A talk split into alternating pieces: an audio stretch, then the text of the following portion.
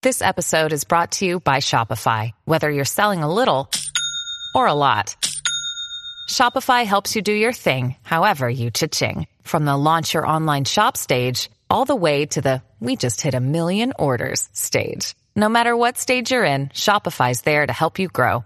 Sign up for a $1 per month trial period at shopify.com slash special offer, all lowercase. That's shopify.com slash special offer. All right, we are live with a special episode of the Xbox 2. We're going to be talking about X018. And with me, as always, Jez Corden of Windows Central. What's going on, buddy?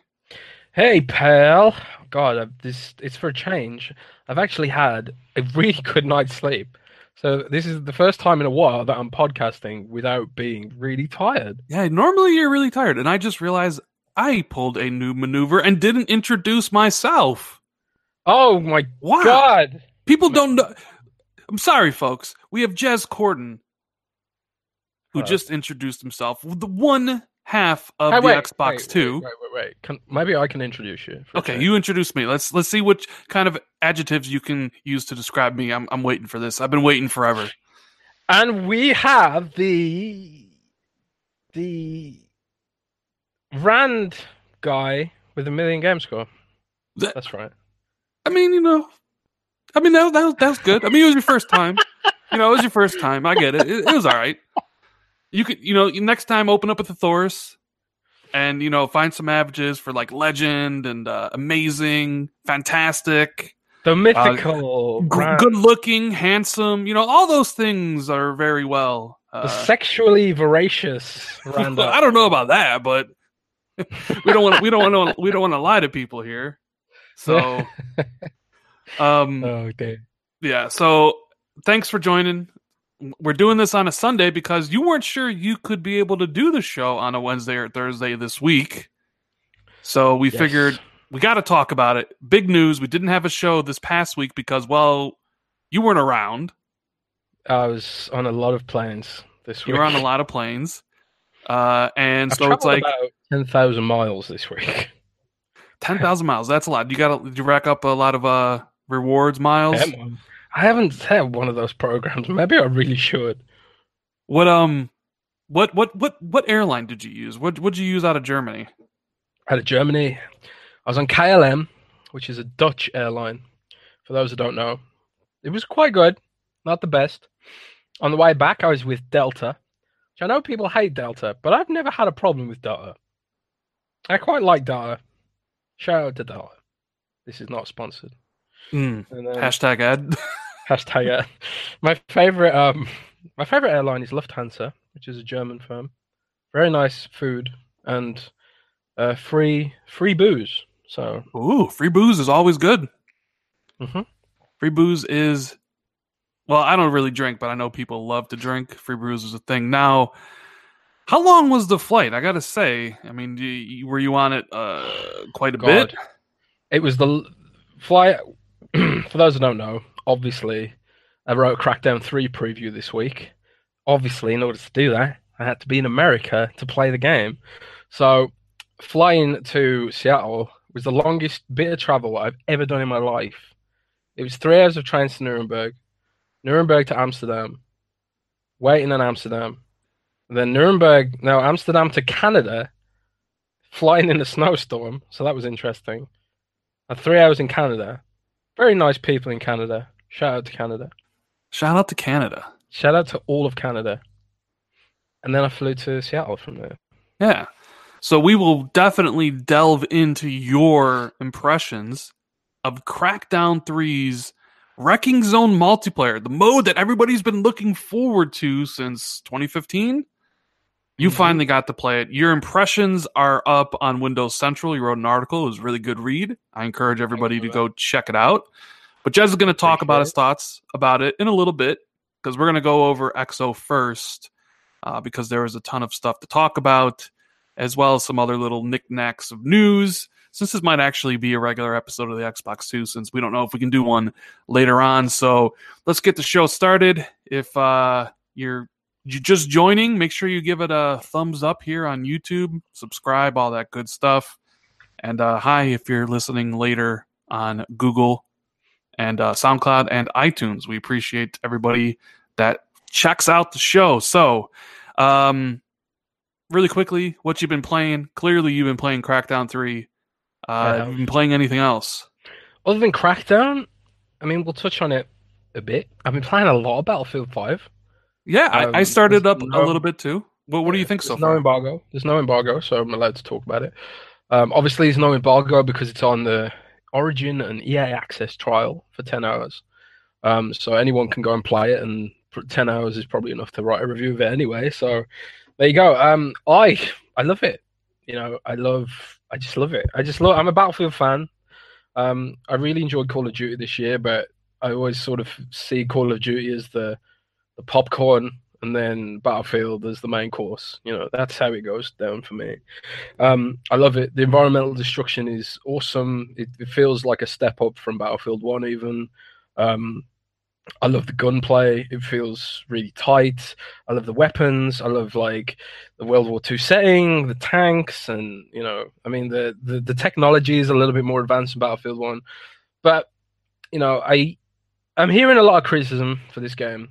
I mean, even beyond the the whole "there's women in it" thing, um, some people they don't like the fact that it is pretty much similar setting to Battlefield One. You know, it's that sort of era, you know, old fashioned technology and stuff like that. And I kind of get that. I kind of get the sense that this almost feels like it could have been an expansion to Battlefield One in a way, um, because the setting is very, very, very similar. You know, right. it's the European European theater of war and and all that sort of stuff. And um, on that basis, I kind of get that people might feel fatigued with the setting, and I think it probably was a mistake on their part to have uh, doubled down on that that era of conflict because I think like people are feeling fatigued from it already. I am feeling fatigued from World War II. Like I was one of the few people who actually enjoyed the future focus and modern combat of the previous ones. And it, it, while it was nice to delve back into Battlefield One and World War One because that was very unique, and it was yeah. kind of nostalgic to take a trip through World War Two and Call of Duty World War Two.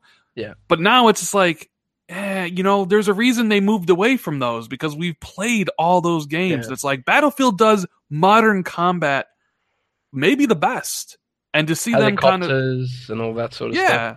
So I'm excited to play through the campaign. The multiplayer, not so much. Um, I did take a look. The game looks like a beast on the X, man. Oh my god, it's insane. That's the thing. I, I've played it on both the X and the S, and my god, I just can't go back to the S now. It's just like you're spoiled. It, it looks fuzzy, man. It looks fuzzy. It's not, it's not even blurry. It looks fuzzy. Like the trees look like looked like white noise, green white noise coming out of your TV. I mean, it's it's impressive that it runs as well as it does. It's 60 frames, 60 frames, and it, it runs really well, and it looks really detailed. It's just the, the trade off is, my god, texture resolution and, and, stuff like that. It is a fuzzy game. It's fuzzy, man. All right. You so you're so you so you're enjoying it though. Haven't finished the campaign. You've just been playing kind of multiplayer. Yeah, I'm not. I'm. I don't really play the campaign in these games. I mean, I'm gonna have to play it for this one because I'm actually reviewing it myself. Usually Matt reviews them, but he's um super busy this week, so I'll be going through the campaign myself. Um, I will say like the atmosphere. They've nailed the atmosphere. Like it's almost like horror music in the background. It's not. It's not like you know the the epic sort of heroic music of um some some shooters it's like it's almost like horror feeling, and it's it's sobering when like everyone because they've got this whole re- revival mechanic now, where like if you if you get killed, you got you don't die straight away. There's a chance you can be revived, and you sort of go down for a few seconds. Um, the the spawn time is exactly the same. Like I've I've seen some people complain that it, it may it's it's annoying to have to wait for longer to respawn, but the time to respawn is exactly the same as it was in Battlefield One it's just now you get an option to be revived beforehand.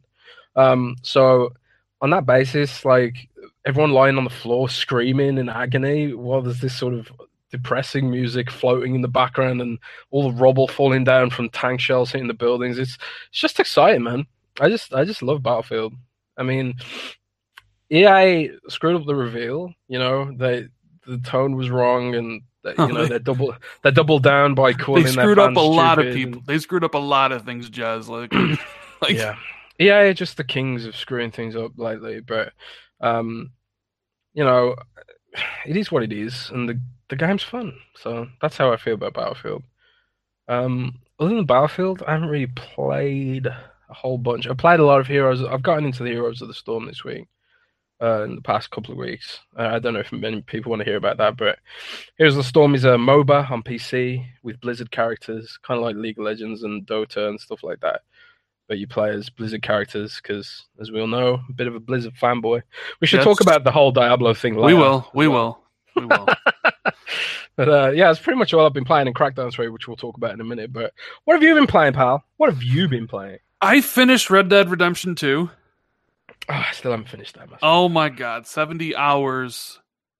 70 hours of just pure gaming bliss.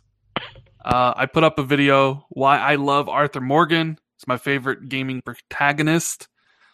Uh, yeah, dude, the journey he goes on, his his arc, character arc, mm. uh, unparalleled in any other game. Damn. No, that's not to say the game's perfect, even though I think it's the best game of this year and probably the best game of the generation. There are issues with the controls, a little bit sluggish. I, you know, I had to change things around, especially with the aiming to get it to something that I wanted. Right. The fishing, um, though, right? In the, I actually fished for quite a bit. I hunted. There's so many things you can do in the game that doesn't even have to do with like the story uh, it's just it's the most ambitious game I've ever played. Clearly, Rockstar are just masters of their craft. Yeah. And any other year, God of War would be an easy game of the year. Like literally, I was thinking, you know, 2013, 14, 15, 16, 17, God of War would be game of the year. Any of those years. Spider-Man though. Oh yeah, God of War is way better. God of War everyone, is a... everyone. Everyone likes Spider Man though, isn't that the game that sold? Well, I mean, Spider. Yeah, okay. Well, just because something's popular doesn't mean it's better. But yeah, Spider Man sold more. It's, obviously, he's a more well known character. But as a game, to me at least, remember this is just my mm-hmm. opinion. I think God of War is just an, a, another level above Spider Man. Like Spider Man's really good, but like God of War is just above it, right? So like to me, the only two games worthy of Game of the Year so far are Red Dead Redemption 2 and God of War. And God of War would literally be game of the year every other year 2013, 14, 15, 16, 17. You know, maybe 2015 might be a little tough with Witcher 3, but it would literally be God of War. And but they got blocked by Rockstar. But hey, it is what it is. They're both amazing games. I love Nobody them beats Rockstar, man. I just yeah. I just, they're in another league. I'm like when I saw when I saw Cyberpunk 2077 at uh, Gamescom, I was like, oh my god, CD Projekt Red, they've got they've done it. They've gotten to Rockstar's level. But now I've seen um, Red Dead Redemption. It feels like CD Projekt Red have to get to another level now. Yeah, they do. They do. Um, what else? Uh, I also played some Hitman 2 um, oh, as right. well. It's um it's more Hitman uh, which I didn't play much of Hitman 1 because of how it was released, the episodic format. Just couldn't really get into it, right? And this is coming from someone who's a big fan of the franchise. Like, I've played all the previous Hitmans, and Hitman 1 came out, and I played the first, like, level, and I was like, this is really good. But then, like, it was like months later, they released the other one, and I just didn't care. So, Hitman 2, uh, I bought it, bought the $100 edition, comes with everything. And there's this cool thing where they remastered the maps of the first game, and if you own that version, you can actually play them in Hitman 2. So not only do I have the six or seven new levels of Hitman 2, I also have the six or seven levels from Hitman 1 remastered with like Hitman's 2 upgrades. So I have like the entire experience you can play through, which is pretty cool. And uh, I'll be working on that, but I actually got Battlefield 5 a little bit early thanks to a friend of mine and uh, I've been playing. Uh, I'm gonna start to the campaign and go through that first, and then I'll go back to Hitman 2. But um, and that's what I've been playing. You know, Red Dead 2 finished that up, uh, and you know, getting into these. Yes, the Assassin's Creed Odyssey review still coming, as well as the Hitman 2 review, as well as a Battlefield 5 campaign review because I'm probably going to do that because I am interested in the campaign. I don't really have anybody to play. Mul- Although me and you will play the multiplayer in, in Battlefield 5, right? Oh yeah, I mean, yeah. hopefully. Well, we played the battle. We played Battlefield One multiplayer together. It's just that you know we're on at different times, you know, so it's kind of hard. You need to Uh, move to Europe, man. I do, and Get um, free healthcare, man. shout out to Gamer M for the super chat. He says Crackdown 3's destruction has been severely reduced from OG. Uh, we'll be talking about that. Jez will go uh, give us his hands-on impressions of the multiplayer destruction and if it's been uh, reduced from the original vision um, a little bit later. But yeah, that's what I've been playing. I'm looking forward to uh, maybe checking out Spyro. I'm not really sure uh, yet. I am not really interested in Fallout 76, Jez. Are you? I know Fallout 76 comes out this week, but I just don't care about that game at all. God, Fallout 76 should be my perfect game. I really like Conan Exiles. I like those sort of survival games. I love Fallout as a genre. I love post, you know, post-apocalypse and all that sort of stuff. But after the beta, the train wreck that was the beta, the most buggy game I've played this year. And yeah, I know it's a beta, but it's like month, a month out beta, which how are they going to get all this stuff fixed for the big day? They're you not. know? They're not going to get it all fixed. That's the thing. You know, they've already put. the day one patch is bigger than the entire game. I mean, they already sent out like a statement saying there's going to be spectacular bugs. You know, like I watched Ninja stream. Uh, Ninja was on Mixer, which was weird because he's like the biggest Twitch star. But they were doing a Fallout 76 stream on Mixer and at Bethesda's Twitch channel where it was Ninja playing with Logic, playing with Rick and Morty. Right? and it was one of the worst streams I've ever seen. Like there was no chemistry between anybody, and the game looked like ass because they were playing it on a console. They were playing on the Xbox console. Not sure if it was the One X or the One S. The game looks bad, and it looks it runs like it looks like it runs like garbage. So I I don't know. Like I'm not that big of a fan of Fallout anyways, but nothing I've seen of Fallout 76 makes me want to go out and be like, yeah, I want to experience this game at all. Uh and I don't know, Bethesda they might have a disaster on their hands, but maybe it'll be saved for the fact that there are a ton of Bethesda and Fallout fanboys out well, there, put, right? put it this way. Put it this way. Our Fallout 76 coverage has done better than pretty much all of our other game coverage this year. Yeah, the, the, the traffic we've been getting on this game is immense. So regardless of the, the noise about how bad it's going to be, Fallout is a huge franchise. But it could go like the whole Assassin's Creed Unity way, where the game ends up being so bad that it damages the whole franchise. So Yeah, you know, it's it's not it's not a done deal. A franchise isn't enough to carry games anymore, as we saw with Diablo this this past week. People are distrustful and they don't expect, you know, they don't like they're not. People have gotten to the point now where they they don't just accept everything that a, a publisher does when it's genuinely bad. You know, people Well- people defend. People will often defend things, you know, franchises they love, no matter what. You mean there's there's over that fanboys that defend their favorite consoles and games? Oh, I'm shocked. You mean there's Xbox fans that will defend Xbox no matter what? PlayStation fans that will defend Sure. PlayStation no matter what? Nintendo fans that will defend Nintendo no matter what? You've you've, I've you've opened my eyes that. today, Jez. Yeah. I, I I didn't know that. I- well, I've, you know, I've certainly seen that from Fallout as well, but I think like there there comes a point when something is so objectively bad that even the hard hardest of the core fans can't defend it, and like I don't that's I the don't know biggest. about that. I don't Well, know about well, that's that. the big worry with Fallout. You know, what if it's just so bad that it kills, not kills the franchise because nothing's going to kill Fallout. They'd have to release several several broken games to kill the franchise, but it could severely damage the franchise. All right. Well, since you brought it up, let's talk about Diablo real fast. And shout out to mm. Lumi for the super chat. Appreciate it, brother. Are you surprised by the amount of backlash that Diablo Immortal is getting? I guess I should shut this No. up, right? So, BlizzCon, the conference for the hardcore that Blizzard puts on every single year, tickets range from what, $200? People fly in from across the country. This is the super hardcore of I'm the Blizzard. up.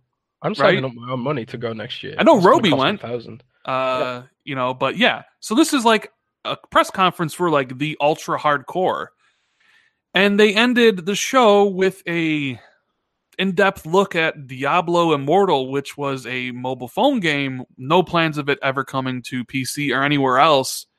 And man, did the guys at the show hate it? Did the people online hate it? Ooh. And like this led to you know it being like one of the most disliked uh, video game trailers ever on YouTube. Activision are good at that now. They've Yeah, done they are. Duty But but. But it went beyond that because then you started having game journalists siding with Blizzard and calling out like gamers as like entitled and whiny crybabies. and it, it and I'm sitting there like looking at all this stuff and I'm like, oh my lord, right? I didn't make a video because like I don't really I just- care about I just imagine you like surveying a battlefield, like on fire. You standing above it all, like, oh my just- god, what's going eh, on? Yeah, and it's just like it did like look, if in my opinion, if you're gonna announce a mobile game, right, you need to do it how Bethesda's done it or how Xbox has done it. Announce the mobile game alongside the core game. Like Gears Pop and Gears of War 5. Can you imagine the the reaction if Microsoft literally just only announced Gears Pop? People would have people would have thrown tomatoes at the stage at Phil Spencer and Rod Ferguson. Get off. It would have been a bad reaction. But they were satiated because they know Gears 5 is coming. So whatever, make the phone game. Every time Bethesda's done it, Fallout Shelter, right? They've announced Fallout 4. Elder Scrolls Blade, they announced Elder Scrolls 6. There's a playbook that works incredibly well that is there for Blizzard to see. And maybe they thought they were above it all, but my God, did they get destroyed. And worst of all, is like you see the people on stage, which I do feel a little bad for because they're just doing their job, right? People like booing them and stuff like that, but literally say, You all have phones, right? Yeah, we all may have phones, but that doesn't mean we want Oh, to play no. Diablo Immortal on our phone. That's that's basically a Chinese mobile ripoff, right? Made by a Chinese company that's going to be filled with pervasive microtransactions to just suck the money from you, right? Rip. Jez, g- g- go on a little bit more. What do you think about this whole thing? Well, first and foremost, I think like people attacking Blizzard devs are assholes because let's face it, the the low level Blizzard dev, they they're not the person making these decisions. I'm sure, I'm sure nobody signed up to be a game developer to work on a predatory pay to win mobile game. Nobody nobody goes through uni thinking, yeah, I'm going to work on the next Candy Crush. I don't think anyone does that. But you know, you got to pay the bills. You got to pay them bills. So the people who are to blame for this ultimately are Activision Blizzard, the holding company that owns Activision and Blizzard. Um, Activision doesn't own Blizzard; it's some sort of weird holding company scenario. Blizzard is supposed, supposedly, Blizzard operates autonomously from the higher Activision thought processes, but over the last years, uh, it started to feel like that's not the case anymore. Blizzard started, you know, for example, Battle for Azeroth, World of Warcraft expansion shipped this summer. It was a train crash. It was an absolute train crash. It was like the the buggiest, like most messy expansion in World of Warcraft history, probably. Like the systems didn't work properly. Like all the feedback from beta and alpha had been ignored. They rushed it out the gate. Now back in the day, Blizzard used to they they had this like design ethos that was like we'll ship it when it's ready. That feels like it's gone out of the window in recent years, and everyone's sort sort of started to see this erosion of Blizzard's culture and it, this erosion of quality and stuff like that. And amongst all that sort of background noise, which maybe only sort of the Blizzard hardcore fans are really sort of thinking about, they announced a mobile game at their biggest show, um, front loaded with NetEase as a banner. NetEase as a brand associated with predatory pay to win mobile clones. They don't I don't think they even really make their own games. They just sort of rip games off. They already have a Diablo rip off game. And um, it's full of pay to win crap and garbage. And they front load the trailer with NetEase, for God's sake. And um so it's no wonder people were angry. People were livid, man. Like you see the guy in the in the in the audience is like, is this an April Fool's joke? You know, it literally said that live. I, I was watching it on the, on the know. BlizzCon ticket. Is this an April Fool's joke? It's crazy, but like at the same time, they're gonna make an insane amount of money. Yeah, I, I, don't know. I don't think Diablo Immortal is for that group of gamers, which is kind of weird to even present it to them in the first place. You know what I mean? But it all could have been avoided if they literally said, "By the way, we're also working on Diablo 4. No, but you right? got to think. You got to exactly. That's what they should have done. And Kotaku said, um, Kotaku reported that the original plan was to announce Diablo Four, but you know, I've got contact to Blizzard too, and you know, it it's not exactly that was the case. People, people at Blizzard pushed for them to announce Diablo Four, at least tease it alongside that stuff, because people working at Blizzard aren't stupid. They're gamers too, and they saw the way they announced Gears Pop. But at the same time, you got to think of this: the amount of controversy that Diablo Yes. Immortal has Yes, generated. that word. There we go. We use that every week now. The amount of con- controversy that Diablo Immortal has generated has pushed its marketing far beyond what announcing Diablo 4 alongside it would have done. So even though like it's got loads of negative publicity, that is publicity. And the people who this game is aimed for, they have heard about it now, when previously they might not have heard about it. Like they probably haven't heard of Gears Pop because there was no controversy about it. Controversy. You know, there's no controversy about Gears Pop, but because the controversy about Diablo Immortal, it's now everyone's talking about it, and all those people who say who, ha- who are hating on it, they're probably going to play it. I'm going to play it, Rand. Yeah, yeah, you probably will. I'm not going to play it. I'm, I'm not gonna play play it. Up, I'm going to play Diablo Immortal. I want Well, Diablo on my phone. Okay, I what do. did you what did you think of the whole journalist uh, coming out defending defending you know Blizzard against the outrage of the gamers?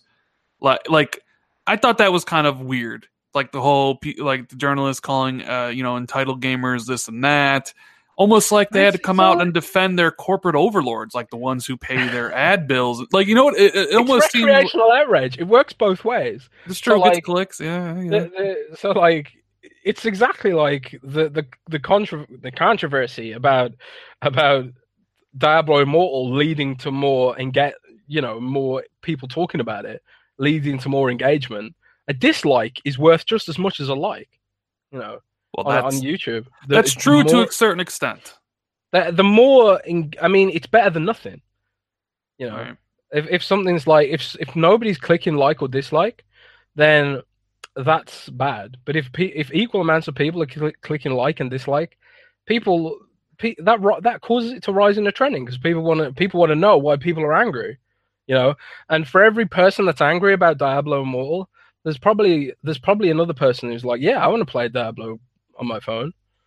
And like another thing I've heard about Diab- Diablo Immortal is like a lot of the a lot of the concern about it is that it's going to be pay to win and stuff like that. And some of the Diablo clones out there are sort of like they're sort of bracketed like World of Tanks, where like you play with people who have gear as good as you, but the people who pay more will always be more powerful than you. And uh, like in World of Tanks, like if you spend a lot of money, you'll be playing against other people who spend a lot of money too. But within that bracket, there's still this sort of curve where people who pay money can sort of perpetually pace ahead of people who don't pay pay money. And um, there are di- that's the way some of these Diablo clones work too. But um, some of the people I've spoken to at Blizzard, they've said things like, "We hope that we hope that fans would see that we wouldn't make it pay to win because we didn't do that with our other IP and stuff like that." But the thing is, man, even in Hearthstone, it's like when if you're a new player playing Hearthstone, I don't know if you've ever played Hearthstone, but if you're a newbie Hearthstone player, you just get destroyed by people with better cards than you.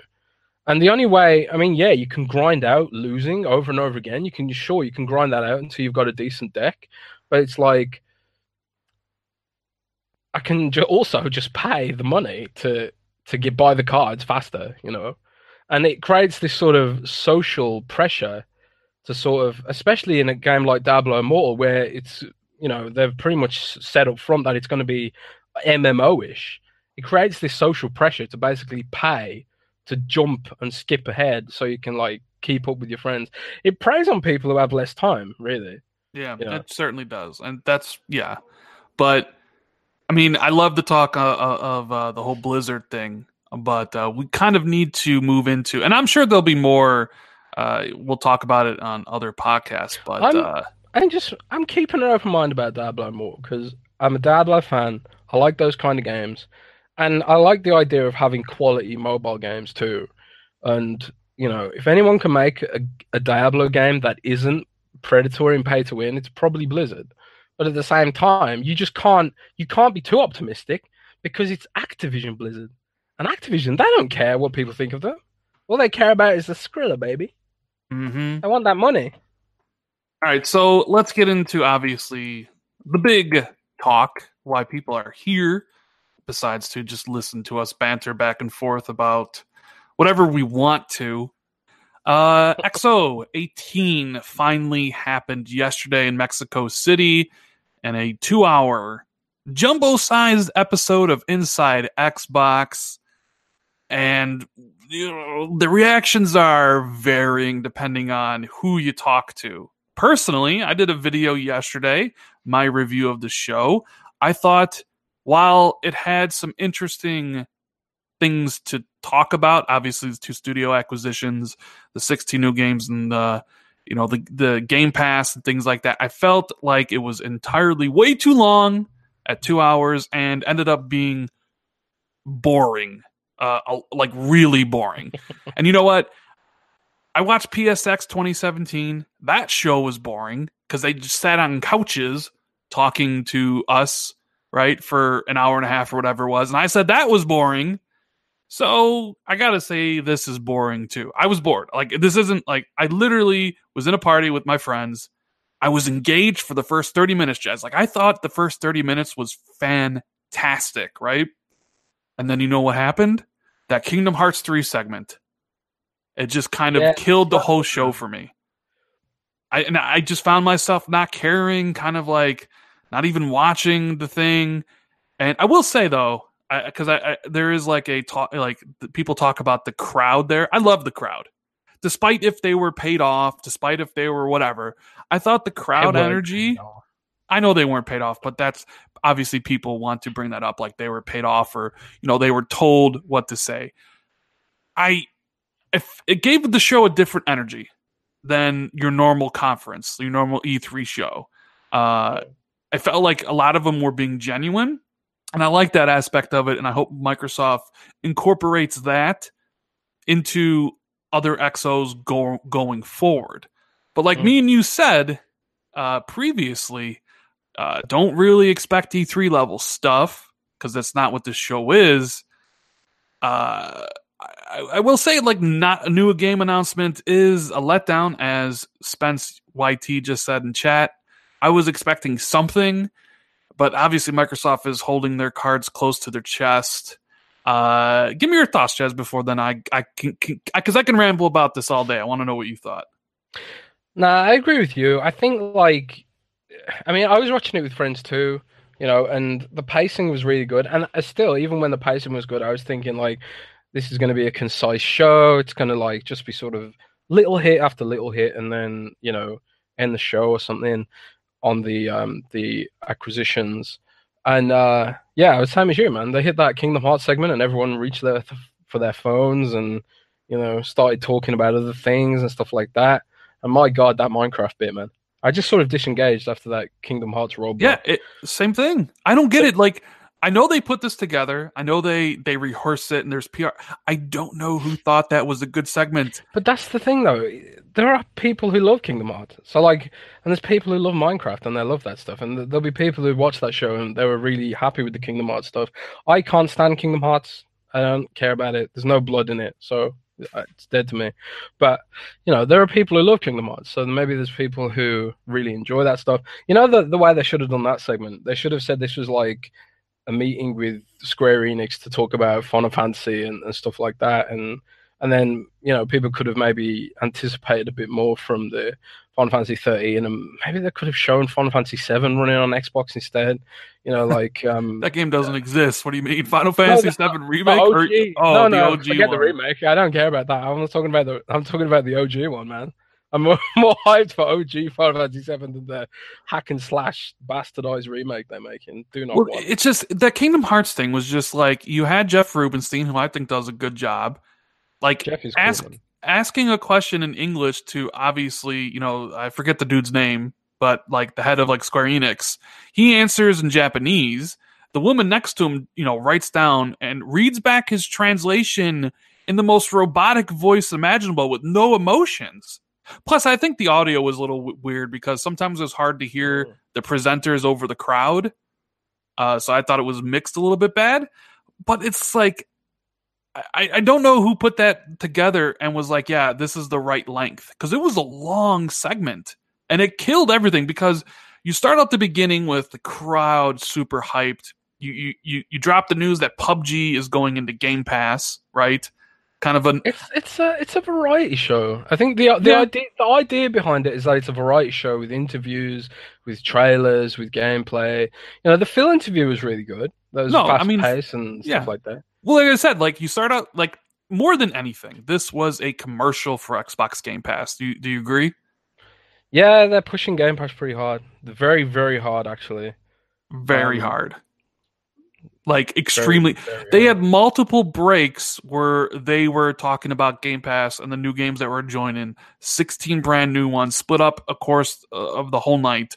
They start out with PUBG and how you can get it now for a single dollar, right? I'm like, okay, well, that's kind of a cool announcement. PUBG is about to come to PlayStation uh, next month, December 8th, if you believe the Amazon uh, listing, which I kind of do. It's coming next month. So okay, put it in Game Pass. It's it's a good value add, right? And then after that, they went right into um to Crackdown, right? Yeah. Uh, which I think showed off well. That Terry Crews trailer was really good. Like, just tell me, please. I need to know this. Is Terry Crews the person you play as in the single player? Uh, like, am I playing? Is am I playing as Terry Crews throughout the entire campaign? Am I going to have a Terry Crews Mm, adventure, a 15 not- hour Terry Crews I'm adventure. not sure if I'm allowed to say or not. Actually. Okay, well, if you're not allowed to say, No, you're no. not allowed to say. But I will say yes and no. yes and no. Okay. You can. I really don't know if I'm supposed to say this, but I'm going to say it anyway. well, you if can- you will, you hold on. If if you can't, if you can't say anything, don't get in trouble. I, I, God, I don't know. Basically, there's there's a bunch of agents you can choose from.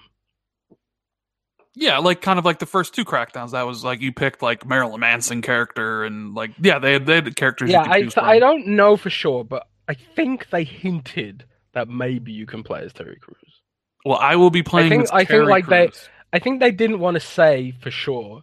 I, I think they want to save that for an announcement of the time, but I feel like they might have been hinting at me. So don't don't take that as definitely. But I feel like there was a hint that maybe you could play as Terry Crews. I don't know. I hope so, because again, I saw they showed us some of the campaign footage and try and uh, in-game cutscene with Terry Crews, and I don't want to spoil it because it's incredible. Terry Crews is amazing. He's a god. He is hilarious, and he's so good in Crackdown Three. Yeah, I will say that much. Yeah. So I actually like the re-debut. Terry Crews is awesome. Is. Uh, they showed the the trailer of uh, Wrecking Zone. They brought out Joseph Staten on stage. He Mhm. he gave a good presentation about it. I thought that went over well. Uh, you know, towards we'll we'll go over EXO first before we get into your Crackdown Wrecking Zone impressions because that's going to be a big thing. But I it, fully destructible five v five, uh, kind of like kill confirmed. You you kill an, an enemy Yeah. agent and you pick up their their dog tag, but everything is destructible, right? Like completely destructible. yes. Okay, Yes. So That's good.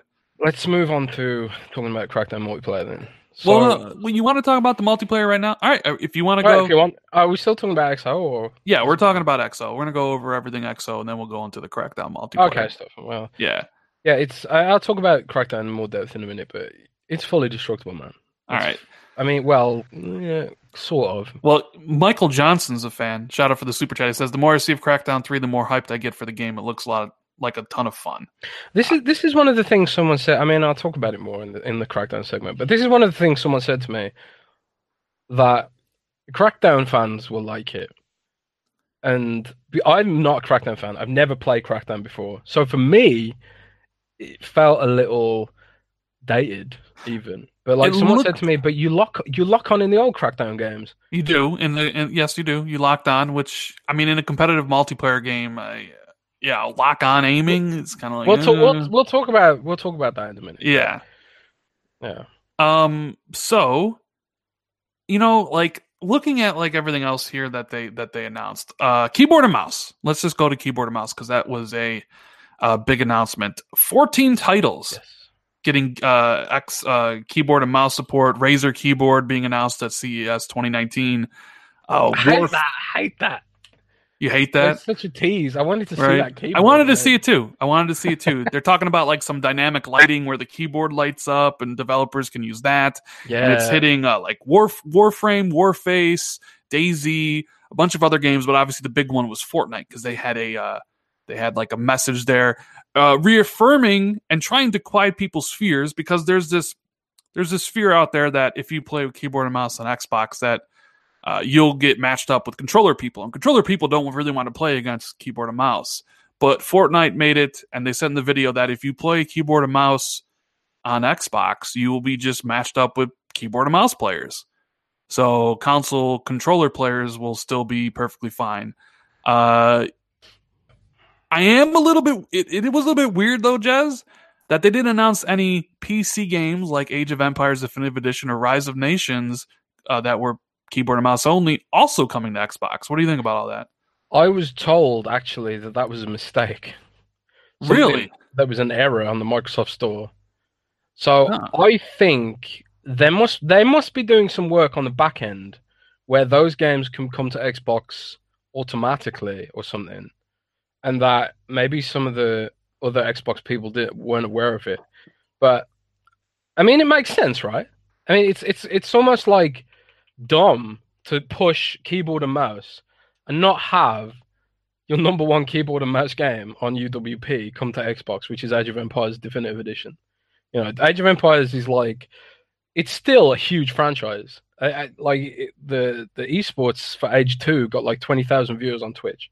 It's like it's like what people still play these games, and it's like yeah, th- they've got huge bustling communities for Age, especially Age Two on Steam. I think the Age Two there's Age Two HD, Age One Definitive Edition, which has been remastered and upgraded. The AI has been upgraded and stuff like that, and it's got zoom levels, which um obviously 2D Age didn't have. But um, and they're doing Age Two HD Definitive Edition as well, I believe, and Age Three Definitive Edition, and then they're working on Age Four as well. I'm disappointed we didn't see Age Four. I thought that would have been a good time to reach out to PC gamers, but it was it was interesting as well that Phil noted that they've got a lot of work to do with the Windows Store. Yes, that was what that was. Yeah, this is what did. I think. Yeah, uh, this is what this is what I think they're going to do, man. I think they're going to wait until the win. I I presume the Windows Store is going to get overhauled, probably for, um, because Microsoft's they're moving away from the way the way Microsoft updates Windows is changing from next year, and I think the first update's called 191H or 19H1, which means 2019 half one of the year, and then they'll do a 19H2, which is like the second half of the year. Correct me if I'm wrong. I, I ain't that familiar with Windows. I'm sure someone knows more than me. I don't know anything about Windows. Yeah, they're, they're changing the way they update Windows, basically. So I'm presuming that maybe at E3 during the PC Gamer Show, which Phil Phil's been on stage there before, maybe there they'll explain like we are going to be upgrade. Maybe they'll leave the Windows Store the way it is, but maybe they'll upgrade the Xbox client so it's more PC oriented. And they'll be like, um, "This is what we're doing for PC, and this is these are the games that that we're going to be doing." We'll show Age Four there, and we'll show like maybe some more keyboard and mouse games for Xbox there too. Maybe they'll announce, you know, Gears Tactics and Age Four for Xbox as well there. But I, again, it's it's like kind of optics. They they don't want to get into a situation like they had with Halo Wars Two, where all the PC gamers just dismiss it because they think it's a console port, and it pretty much was. You know, it, it- Halo Wars Two fun game, but it didn't have the RTS complexity that PC gamers really want. It's it's just too simple. Yeah, yeah. So- So, so, I'm I was just a little bit surprised, and no announcement of Sunset Overdrive coming to PC when we know it is. It's in Steam database. Uh, the achievements are out for Windows 10. Like, Yeah, they definitely, definitely come in. I don't know. Yeah. It's weird they didn't announce it there, but maybe maybe they're putting more effort into the Game Awards this year because they they did hint heavily that that is true. They did. Below at the Game Awards. Maybe they're going to try and maybe they're thinking like, okay, so Xbox fans watching EXO, and maybe they're thinking there'll be a lot of PlayStation, Nintendo fans watching the Game Awards. So maybe that's where we can we can get them with some of these announcements. Yeah, maybe they just also didn't want to be like, oh, here's a game leaving Xbox to go to PC. They didn't want to have that in XO. But yeah, you're right. I mean, uh, they are already talking about game the Game Awards as you know. Chris Charla came on stage to talk about ID at Xbox and said they're bringing back Winter of Arcade because they have a lot I of games that. to watch in in You- December. you're So that's, that? yeah, I think that's a really cool idea, and I would imagine that's when Below and Ashen are going to launch sometime in December as part of Winter of Arcade, right? Yeah, I, Ash like they they are adamant that Ashen's coming out in 2018. So, you know, it's just a matter it's just a matter of when, not if, at this point. Yeah. So Ern Ermi in chat says he wanted OG Xbox news, and there was none, Jez. We got an announcement that Civ Revolution is getting X enhanced, right? And that Final played that? Fantasy I played Civ Rev, love it. I played on the 360. Uh, well, how does it? Off topic slightly, but how does Civ Revolution work exactly? oh god, it's been a long time since I played it. Is it, is been- it like is it like the normal Civ strategy game? Mm, it's strategy, but I think it's a little bit dialed back for console. You know, I, I still thought it was a lot of fun, but so they announced that for X Enhance, which I thought they'd announce a lot more. To be to be frank with you, and then they also announced uh, Final Fantasy 13 trilogy, so 13, 13, Ew. 2, and Lightning Returns coming to back compat with enhancements, but no talk of any OG Xbox back compat, which I think we both agreed was something that was probably going to happen. I was surprised they didn't uh, have any announcements towards that. Yeah, I was surprised too. Um, I guess the licensing stuff again is super complicated there. I mean, that's that's always been the thing, right? The, the the licensing for those old games is really hard. I thought like stuff like um, Oddworld, Stranger's Wrath, and Oddworld, um, Munchie's Oddysee. I I would have thought those would have been a given because they've aren't they putting that on Switch or something? I'm sure I saw some news about those games recently, and I was I was proper thinking like if they're revisiting them or mobile or something. I can't remember, but I was thinking like at least we'd see the those old Oddworld games uh, jump along to Xbox, but apparently not. Yeah. And um, like I mentioned before, this was a gigantic episode for a Game Pass. Uh, getting 16 games. Uh, November, you'll get Sea of Thieves, which is Thie- Thief of Thieves, not to be confused with Sea of Thieves. It's available right now. PUBG joins on November 12th. Agents of Mayhem, which is a Saints Row game from the makers of Saints Row. Uh, MXGP3, which is a motocross game, and Thomas Was Alone, which is a really cool indie game. They join on November 22nd.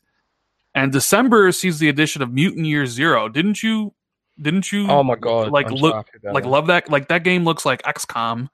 Dude, uh, I played cool. I played Mutant Year Zero a lot because I'm in the I'm in the preview beta, and I played it at Gamescom too.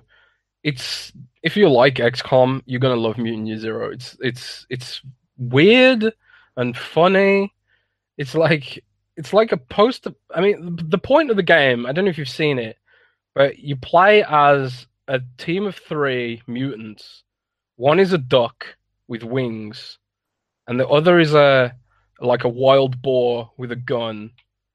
It's it's a weird game, man. But the point the point of the game is you you're trying to figure out what the hell you are.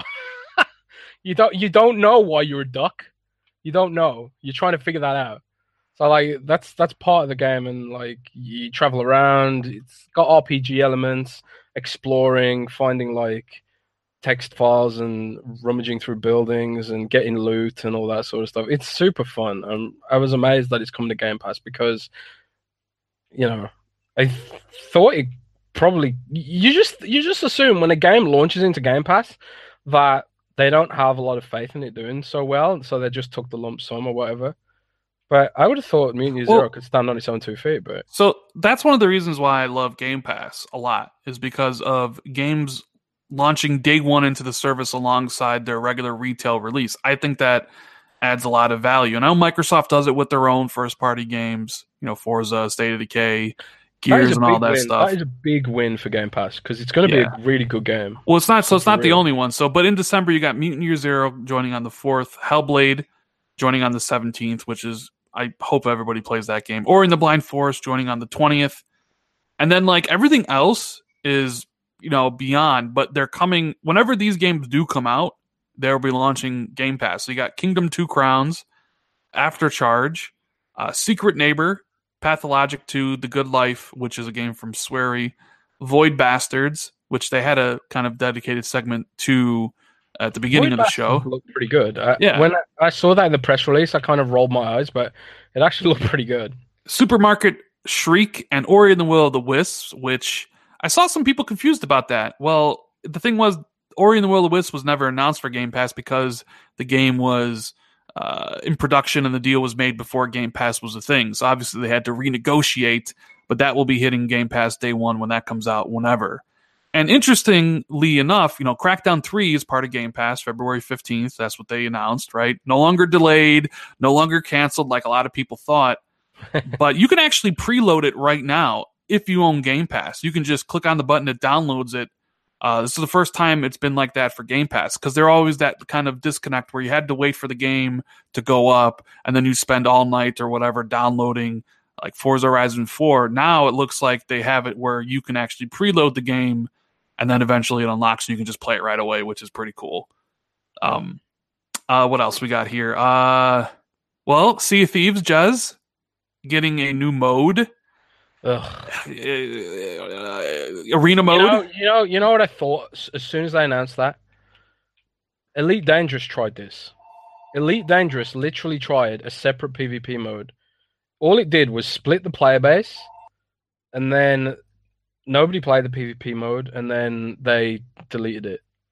So I ain't optimistic. I mean, maybe they'll make it fun. Maybe th- it'll have more to it, but Well, it's definitely a different different thing you enter into, right? It's definitely uh, it's not like it, you either mode. choose, yeah, you choose to play regular, or you choose this like arena mode where you hunt for treasure, but there's people like hunting you or whatever it is, right? And I do wonder if Sea of Thieves' user base is enough to kind of uh, overcome that fracture, right? Where Mm. people are going to be cho- before it was like everybody's into this one mode. Now you're going to have people choosing another mode. And to be quite frank with you, Jez, can I just speak real, real talk between me and you? Like, like nobody, no, like there's not 528 people listening right now, right? can I just, can I just be real? okay, be real, man. All I right. can take it. So here's the thing. I'm interested in the mode. However, the gunplay sucks in that game. The actual combat with the with the swords and pistols suck. Okay? It's not fun. The ship to ship combat, sure, love it. But like it's like ha- half of that's like okay, so you have you have good combat on the ship and terrible hand to hand combat. So I, I'm kind of of two minds on this. I'm like, eh, I, I don't know, man. Like, I was watching that trailer and they're like, you know, like attacking each other with their guns and swords. I'm like, but the combat sucks in Sea of Thieves. I don't know. Maybe I should have kept it to just the, uh, you know, the ship to ship stuff. But yeah, I mean, yeah, I, yeah, I was, you know, we've talked about this before. I was so hyped for Sea of Thieves, man. yes, you were. so You were, you were incredibly hyped. I was, I was overhyped. I've learned a lot. Did you notice? I was, I was very measured in my coverage of Crackdown. You were very measured. You didn't call it the PUBG of you know whatever year, which will stick with you forever. Uh, the PUBG. I mean, so we'll see how that comes out. still, there's still, there's still time. What if, what if this PvP mode for Sea of Thieves is so good that it does become the PUBG of 2019? Uh, you mean like a game that's slowly on the decline because other games like it are doing better? Better than Sea of Thieves? Like what? What's like Sea of Thieves? Though? Well, that is true. There is really no game like Sea of Thieves. Well, there is that Skull and Bone games from Ubisoft that's coming out this year or next year. Mm, That's not like Sea of Thieves. That's like pure ship to ship combat, I believe. Yeah. Is it not? I don't So- think you can even get get off the ship in that. So that was the that was a segment there. You know, I, I- you, you either know by now if you love Sea of Thieves or not, but also State of Decay 2, which you've always talked about is like one of your front runners for Game of the Year. They're getting a free DLC update on November 16th with more stuff coming on 2019. Some like Zedhunter upgrade uh, update with free weapons. yeah, they're and adding stuff. they're adding silenced guns, which is something I never re- I just never realized that there aren't any silenced we- silenced um like ranged weapons in that game. And I suppose like because sound is such an integral part of the sneaking around in that game that um the the idea is that you use melee weapons to fight up close because they make less sound. So if you're using a crossbow or if you're using like a silenced rifle or something, then it kind of undermines it a bit. And there are some silenced weapons in the game, I think, but um, they're not sort of they're not super common because the idea is that you use melee weapons if you want to be quiet. But it's cool to see like there was like a variety of crossbows that are into the game, and I'm kind of glad that they're sticking with it because. Did you notice they announced the engagement figures for They sea of, did. for State of Decay, but not Sea of Thieves? I did notice that. Uh, sea of Thieves. I think what was the last announcement for Sea of Thieves? Was it four million players or five million? I'm not sure, right? But that was that was a while ago. See it. So State of Decay announced four, and they said four million active players. Now, the cynic in me wants to know what is deemed active. What is an active player? Right? Is it someone who's played it the last thirty days? Is it someone who's played it this year? Like I, I would, I would really love to know what Microsoft Yeah. classifies as an active player. I mean, sure, everyone sort of they they can twist those numbers in, in a number of ways, but this I this is the way I usually gauge whether because obviously we're always evaluating what games are worth ongoing coverage at Windows Central, right? Oh Because, wait, does um, Wonder Wonderfist says Matt Booty said five million for Sea of Thieves at the end of the show. Ah, right, okay. So yeah, fair go ahead. Well, that's, that's still that's still pretty good figures. Um, but again, they can manipulate they can manipulate those figures based on um, a number of factors, you know. But the way when I'm gauging what games to, to cover in depth on Windows Central, because obviously you don't cover a game forever because people move on, the audience moves on, and then we move on to whatever they're moving on to. So like one of the ways that I gauge how well a game is doing is a by how much search traffic a game's getting and how much um how active the subreddits are for the games. Because that's where people generally go to go to discuss the games, right? The State of Decay and the Sea of Thieves subreddits are still like super active. You know, they they definitely have their core fan bases. I haven't played State of Decay for a while because I just sort of maxed out I just sort of maxed it out, and I didn't really like the DLC they added, that horde mode thing, and also like the people I play co-op with generally live on the other side of the world, so the lack of dedicated servers makes it really hard to play in co-op over that sort of distance. But the fact that it still has an active player base, and the fact that they're going to add more free DLC to it, not paid DLC, that kind of says to me that they they see it as driving value in Game Pass Mm-hmm. and they they they also they heavily hinted that they're going to add sort of like a hard mode for the game because that's that's one of the main criticisms I see on Reddit now is that the game's too damn easy. Eventually, you you get to a point in State of Decay where your weapons are so good that it it becomes trivial. You know, you learn you learn the patterns of the zombies off by heart. You learn you learn the way to take down a juggernaut without even thinking about it, just because you know the way you know off by heart the way they move and stuff like that. So like the next thing for that game is to add like a hard mode to make it so like stealth is way more important and like you have to be super careful and stuff like that. And I think they, they did that with the original State of Decay. They eventually added like much harder difficulty modes and stuff like that. So I'm Yeah. glad they're sticking with it, man. I'm really glad. Well, yeah, and they're probably going to do State of Decay three for Oh, for next sure. gen for sure. But uh, just want to say thank you guys for watching. I see we have 526 people watching live. Appreciate it. You guys do rock. us a favor and hit that like button. I see only Smash it. 129. It's it's Smash super it. easy. Just go over there, click the button, click the dislike if you're not liking the show as well. Uh, let's see if Only we can get- get the show up to like I don't know 300 likes before it's over. Just uh, yeah, do us that little small favor. We appreciate it, and we're gonna be moving on to let's see what else happened at the show. Forza Horizon 4 got its first expansion, Oh, the DLC, yeah. right? What do you Um, think? So I here's the Forza thing. guy, so this is your segment. Beautiful. I'm, I'm always honest of what my opinions, right? I love Forza Horizon 4. Uh, I've always enjoyed their expansions. I thought the way they presented that wasn't the best. I didn't think the trailer was very good. With that said, however, I still can't wait to check it out. Uh, extreme terrain. They showed like the winding curves on the side of a cliff, along with like lightning striking the tree. However, like part of me is like, man, I really wanted something more outside the box, like Hot Wheels. Like, You Hot know what I mean? Yeah. So they always tend to do that weather stuff. They did Storm Island with Forza Horizon 2, which had the really strong winds. And then Forza Horizon 3, they had Blizzard Mountain, which obviously was the snow and stuff like that. So kind of expected that, oh, now we have uh, extreme weather. So I'm assuming like super strong winds, lightning, you know, snow, and all this different stuff. It was kind of an underwhelming trailer. Maybe they didn't have enough to put it together yet, but you know, I'll still check it out when it drops. I think it said on December 13th, if I'm not mistaken. Um, what That's else? Pretty quick, isn't it?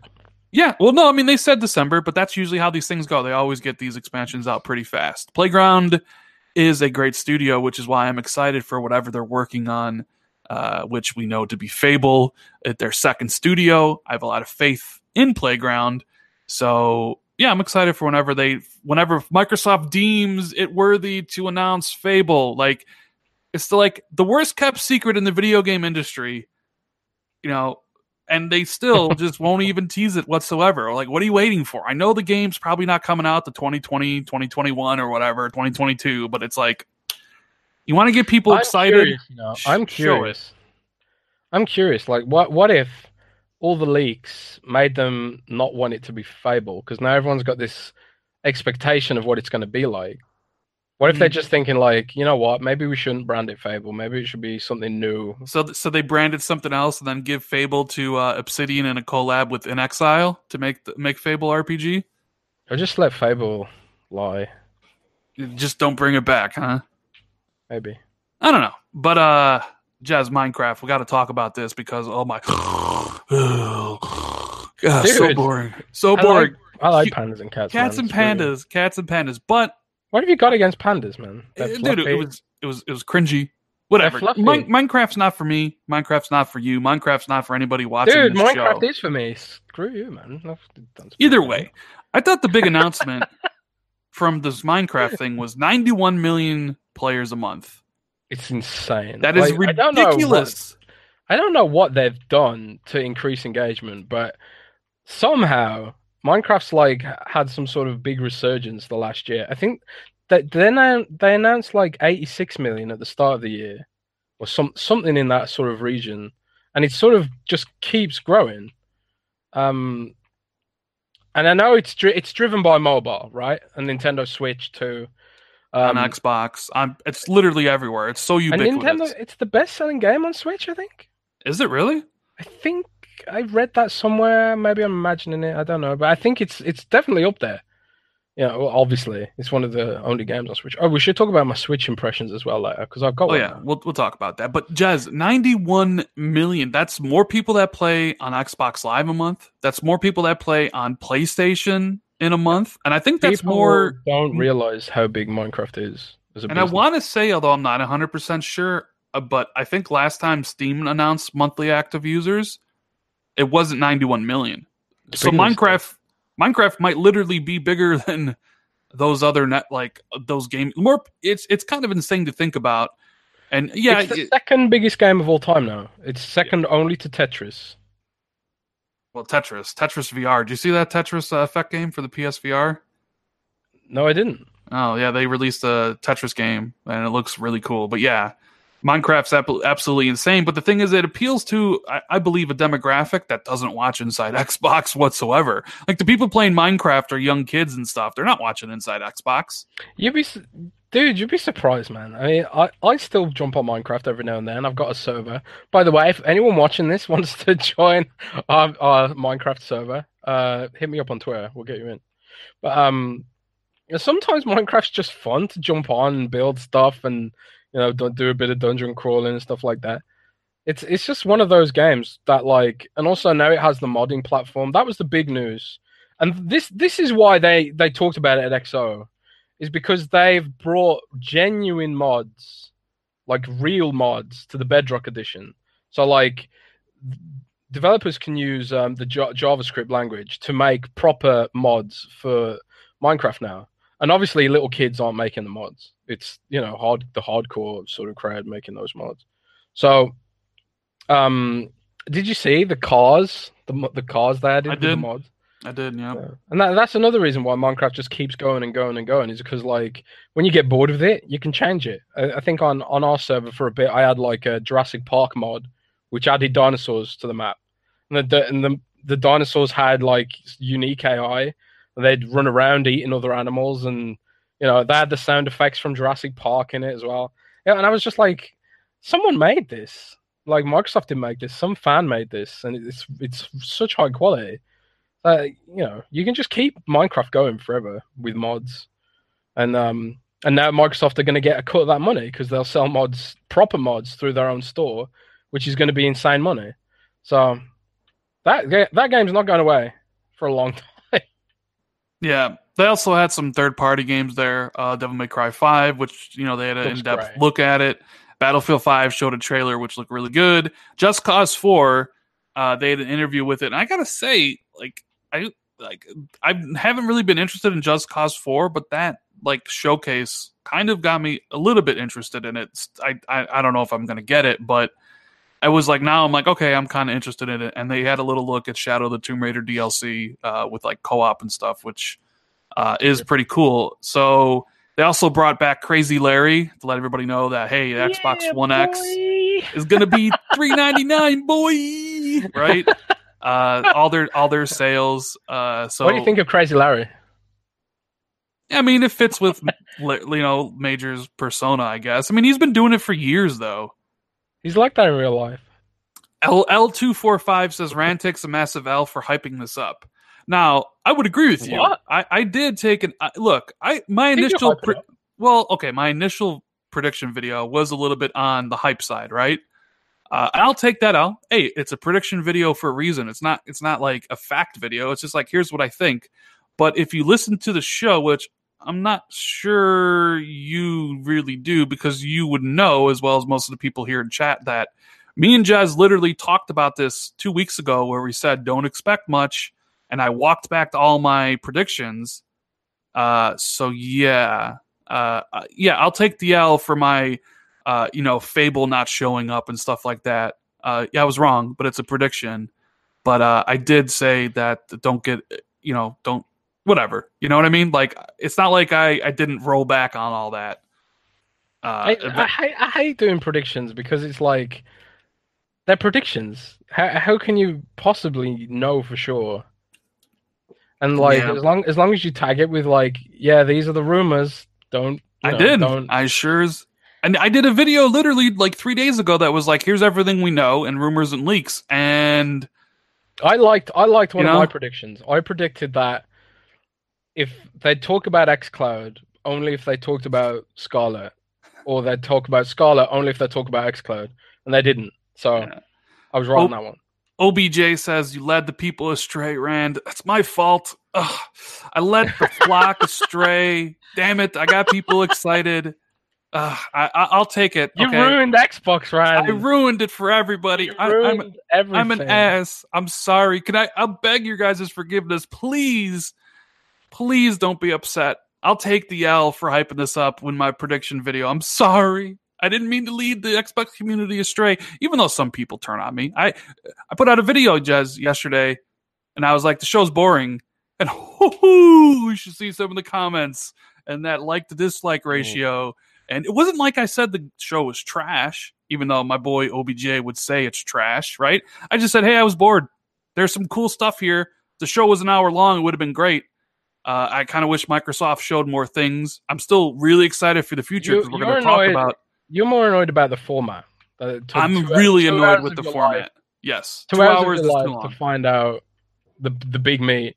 I think that's that's ultimately the, the biggest problem is that it took them two hours to get to the bit the hardcore fans were really interested in, which was um obviously Obsidian. Exile and stuff. Which, and I, I've said, I'm still, and I have a video coming out soon. I'm still super excited about the future of Xbox, more so now than ever. Like they literally added seven new studios RPGs. this year, seven. And while I, I have question marks on a couple of them, like Compulsion Games, still not convinced they can make anything good. Ooh, In I've got some news Exile- compulsion actually.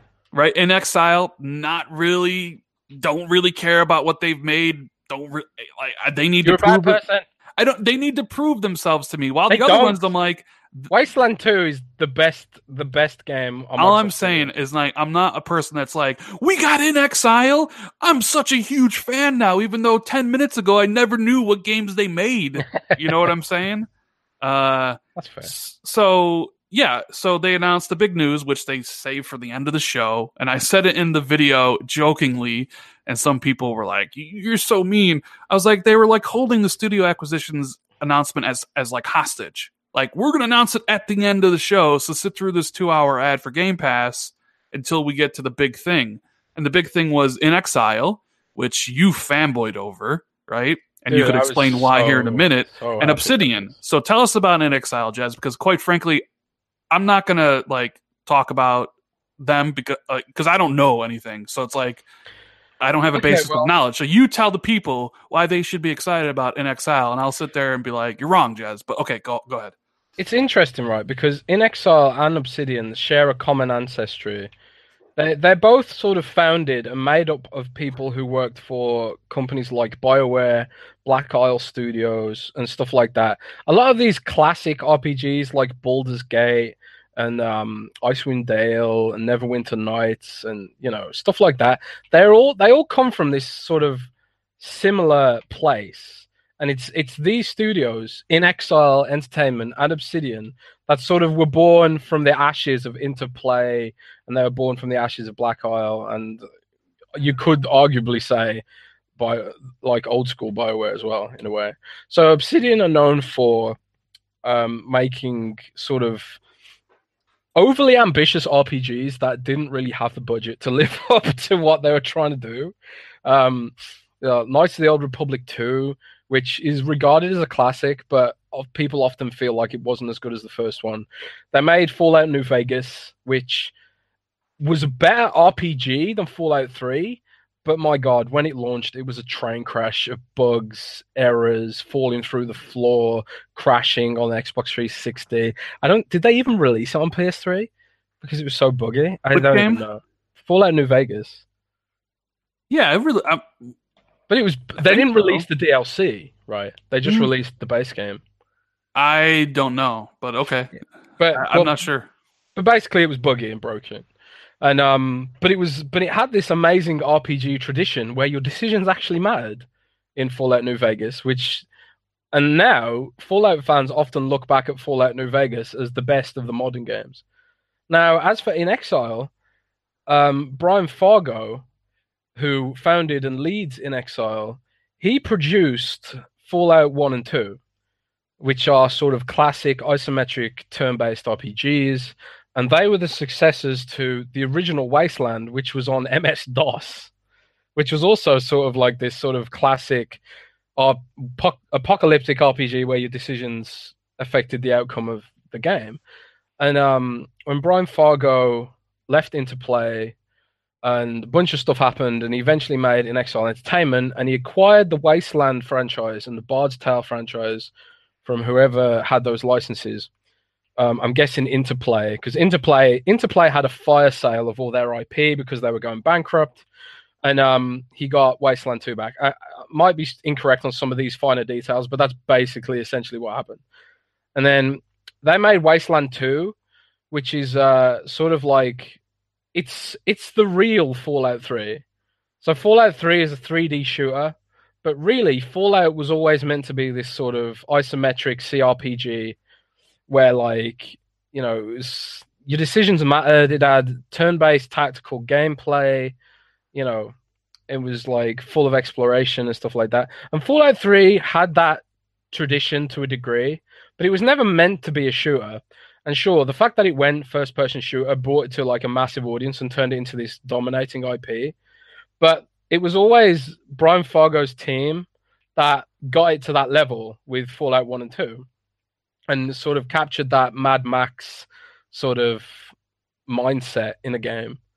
And that's why I'm so excited because he's bringing that sort of Fallout post apocalyptic uh, franchise in Wasteland to Microsoft with Microsoft's budget. And if you watch the first trailer for Wasteland 3, it looks like such a huge step up from Wasteland 2, which I love, but you know, it was rough around the edges. It was a really rough game, buggy, laggy, built on Unity engine, which isn't great. And um, you know, and it was uh, backed by Kickstarter. Right. So now yeah. they don't have to worry about they don't have to worry about struggling for funds. They don't have to worry about marketing their games and stuff like that. Everyone in Exile now and Obsidian, they don't have to worry about all that stuff. Like, where's the funding going to come from to pay the, the rent next month? They don't have to worry about that stuff anymore. They can just focus 100% on making products. And I think now that Obsidian has that freedom, and now that inXile has that freedom as well, the quality issues that their RPGs have had should hopefully go away, and we'll just get quality products from them. You know, that's yeah, so- like they they already said like uh you know uh, their backers will be fulfilled so whatever platform uh so like wasteland 3 and bart whatever else are becoming a playstation if that's where you bought it. The rest is still to be determined. I'm assuming whatever they make afterwards will be you know xbox and you know uh pc but i'm i'm excited.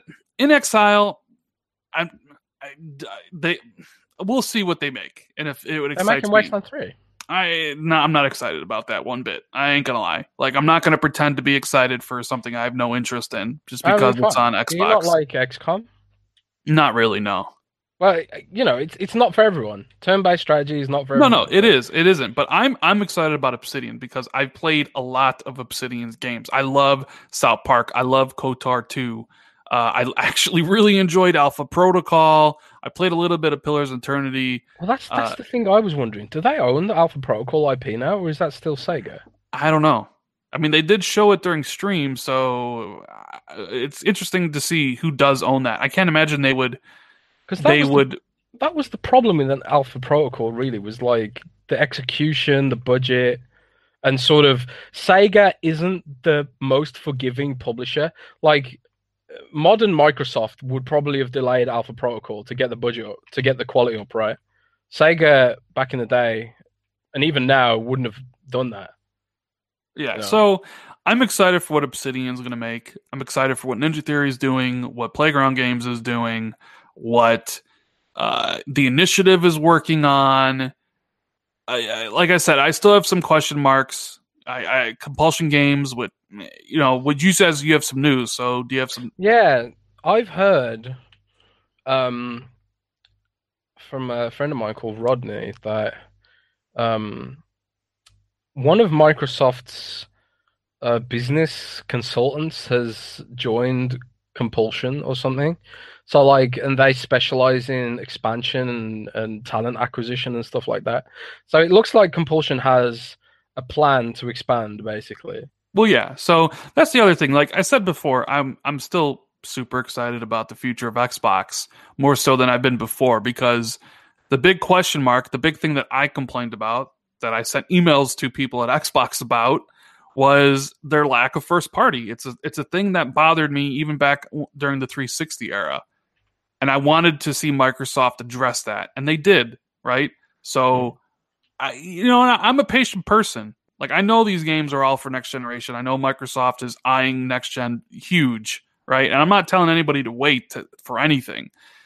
I mean, I do have my PlayStation sitting next to me and a Switch. I can play whatever I want whenever I want. You know, I'm not just shackled to the Xbox. Well, you've Uh, got those YouTube millions. That's why. Yeah, yeah, my, my YouTube millions.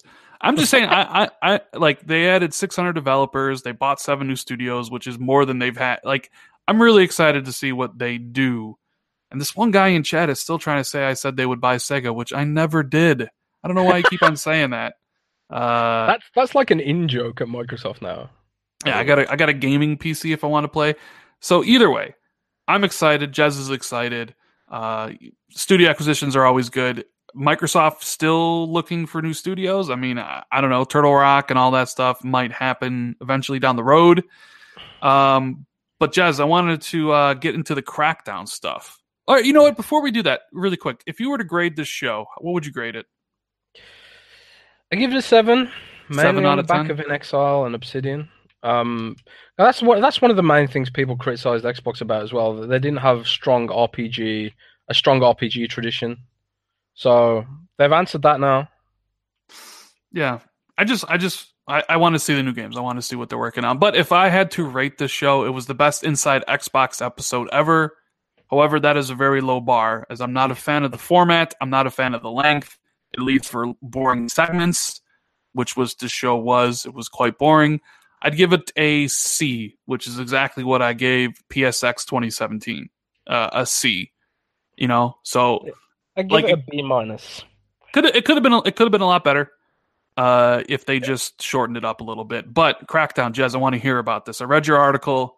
Uh, you're one of the few people outside of like the people in Mexico right now playing it. Wrecking Zone, fully destructible multiplayer, 60 frames per second, native 4K. Tell me about it, Jez. Please, let's hear your impressions. Okay, so last week I was at Microsoft headquarters to play um, Crackdown Wrecking Zone specifically. We did get to see a bit of the campaign as well, but I, I I don't know if I'm supposed to talk about that or not. I'll get that checked, and if I can, then I'll talk about it next week. But um, yeah, so I played the multiplayer for about about an hour. I played several games. I destroyed everyone at the game. No offense to anyone I was playing with, but you all suck. And um, but uh, it was uh, it was fun, man. It was fun, but I'm not super hyped about it, and I'll tell you why. You're not super Um, hyped. No, I'm not super hyped about it. Um, the cloud destruction tech was amazing.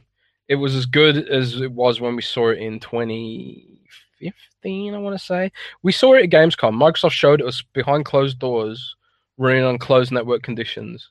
And um, they showed us like the they had like a, a console overlay showing the servers lighting up every time someone um, every time uh, the, they had to call up a new server to, to keep the physics engine running and stuff like that. We saw all that stuff at um, Gamescom, and it you know it worked, but it was closed network conditions. This was running on Xbox Live itself on Thunderhead, and um, it it worked. You know, it worked flawlessly. There was no lag. There was no you know hi, you know hitching or anything like you'd expect from this kind of like technical achievement. It just felt like a multiplayer, your average multiplayer game with insane cloud destruction. The explosions were really well done. It felt like obviously a lot of work had to be done getting the explosions to look and feel right. They sounded great and uh, all that sort of stuff. Um, the my issue with Crackdown was the actual game on top of all this destruction. I kind of feel like they haven't had enough time to put a game on top of the destruction. And um, for background, I've heard I was I was told like ninety percent of the dev time for Crackdown Three has gone towards making the the cloud destruction a viable consumer product. Um, some of and the amount of complexity involved cannot be understated. It's like um, things like it's tied to the rollout of Azure across all the different regions. It's tied to um, the fact that Cloudgine left uh, the development process and went to Epic Games. Code had to be rewritten because of this. And uh, all this sort of stuff contributed to a scenario where Ruffian, who are making the game part of Crackdown's multiplayer, they just haven't had much time to play. I feel like they haven't had much time to play with actually making a quality multiplayer experience on top of it. Now, that being said, they did emphasize very heavily to me that it was a work in progress and that they're still gathering feedback on it. And there are some like in, there are some internal beta test tests going on for the game. Um, with uh, focus groups and that sort of thing.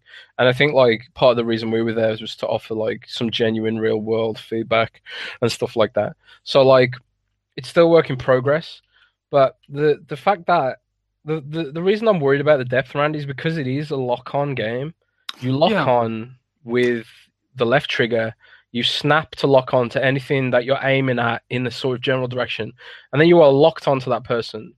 Um, they the idea is that they have to break the lock by punching through buildings, you know, line of sighting, blowing a you know if if you've got people aiming at you, you can blow a hole in a building to hide and make your own cover, and that's that's where the sort of tactics come in. But it just didn't feel that deep to me. I, I got into I got into a flow very very quickly of how to play the game, and I just sort of like I just found myself doing the same things in every situation. Whenever, whenever anyone was attacking me, I just used my defensive ability. You've got like a defensive ability on one of your shoulder buttons. I had like an overshield thing, and I just pressed that every time someone was attacking me. Um, and then when you kill enough players, you get like an overcharge mode, which increases your damage and stuff like that. So I just popped that on cooldown, and it just sort of like it just felt formulaic to me. Like there wasn't much dynamism in the combat, and I just felt like it was a great experience, but it's not something I would you know, for example, I wouldn't it wouldn't pull me away from Battlefield. It wouldn't pull me away from Overwatch or even Call of Duty. So you're so you're saying like the actual the actual mode, uh, despite the the impressive uh tech the destruction, right? Uh, is, is a shallow experience. Is what yeah. is is kind of what you're saying. Like it's it's cool to get in there, play a few games, see the destruction tech that it actually works. Uh, you know, Cake Batter, he, he in chat, he wants to know if it's if it's significantly better than Red Faction, which when watching that trailer, I did think, hey, this kind of looks like Red Faction's multiplayer from last generation. Um, um, it is. I played Red Faction Guerrilla a lot, and I love that game. Actually, it is better than Red Faction in the sense that um, the chunks this you know the, the maps are just way more vertical than red faction. And i know like red faction multiplayer did have like they had like some towers in them and stuff and you could knock them down and stuff like that. Um but the seriously these are skyscrapers. They're so so much bigger than what you get in red faction. And not only that but the debris is persistent you know it doesn't it doesn't just vanish. Like um the way red faction work was there was like a there's an there was an allocation of, of ram dedicated to the particles and stuff like that. When that ram was full the particles just vanished. It's not like that in, in crackdown. The particles stay there. The huge chunks of buildings they stay there. They create cover. They change the the map dynamically because they they persist throughout the whole game. Oh, okay, so so you can confirm that because I saw people talking about that. Uh, people were saying like, oh, in the original demo, the, the the rubble stayed on the ground, but it didn't seem tiny, like any tiny particles disappear. Like if you if you're talking like a house brick or a piece of glass, those disappear. But like huge segments of like building, they don't disappear. Like I um, there are pitfalls in the game, right? And um, I destroyed I destroyed part of a building, and uh, this huge sort of gangway fell down and crushed the whole building underneath it. And that that like crushed gangway blocked the pitfall for for the rest of the match. So it's not like it's not like stuff dis- it's not like um every piece of glass doesn't remain, but you know um the the larger chunks definitely do remain. So your big takeaway from it was the cloud is real. Destruction yeah. is real. It looks it looks good. How does it run? It, you said it runs at 60 frames. Does the frame rate hold up? Or this, this, is the bit I'm confused about, right? Because I, I was playing it on an Xbox One dev kit, and it was running at 60 frames, 4K.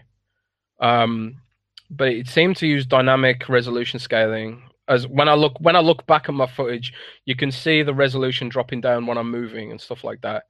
Um, you don't notice it while you're playing, obviously, because you're moving, but it does it does look like it uses dynamic resolution scaling.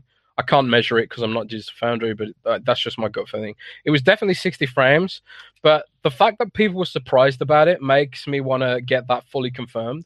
But yeah, I'm like 95% sure it's going to be 60 frames on the Xbox One X and the S. So there's that. The re- the reason for that, Rand, is because the whole the whole game, the whole game experience runs in the cloud like all the physics that is completely offloaded to Azure, so they can they can just use the the CPU they've saved. They can use that entirely for like the the simple local rendering stuff. Now, how now how big is the levels? Because you know, people will say like, oh, they promised the, the the the entire city when you know back in 2015, which I'm not sure they ever did. But so Mm. how so it's five v five. So how big is the chunk of playground that you're actually going through in this? Well, there's three maps at launch, and I played on two of them. One of them is like a sort of it's an asteroid mining facility, so there's like huge asteroid in the middle of the map, and there's like all this machinery and factories all the way around. It was massive, man. I didn't get I didn't get a sense of like, oh, this map isn't big enough. It just felt like this is big enough and vertical enough for five v five. It felt huge, but I feel like anything bigger, you would have been struggling for people to find a kill, maybe.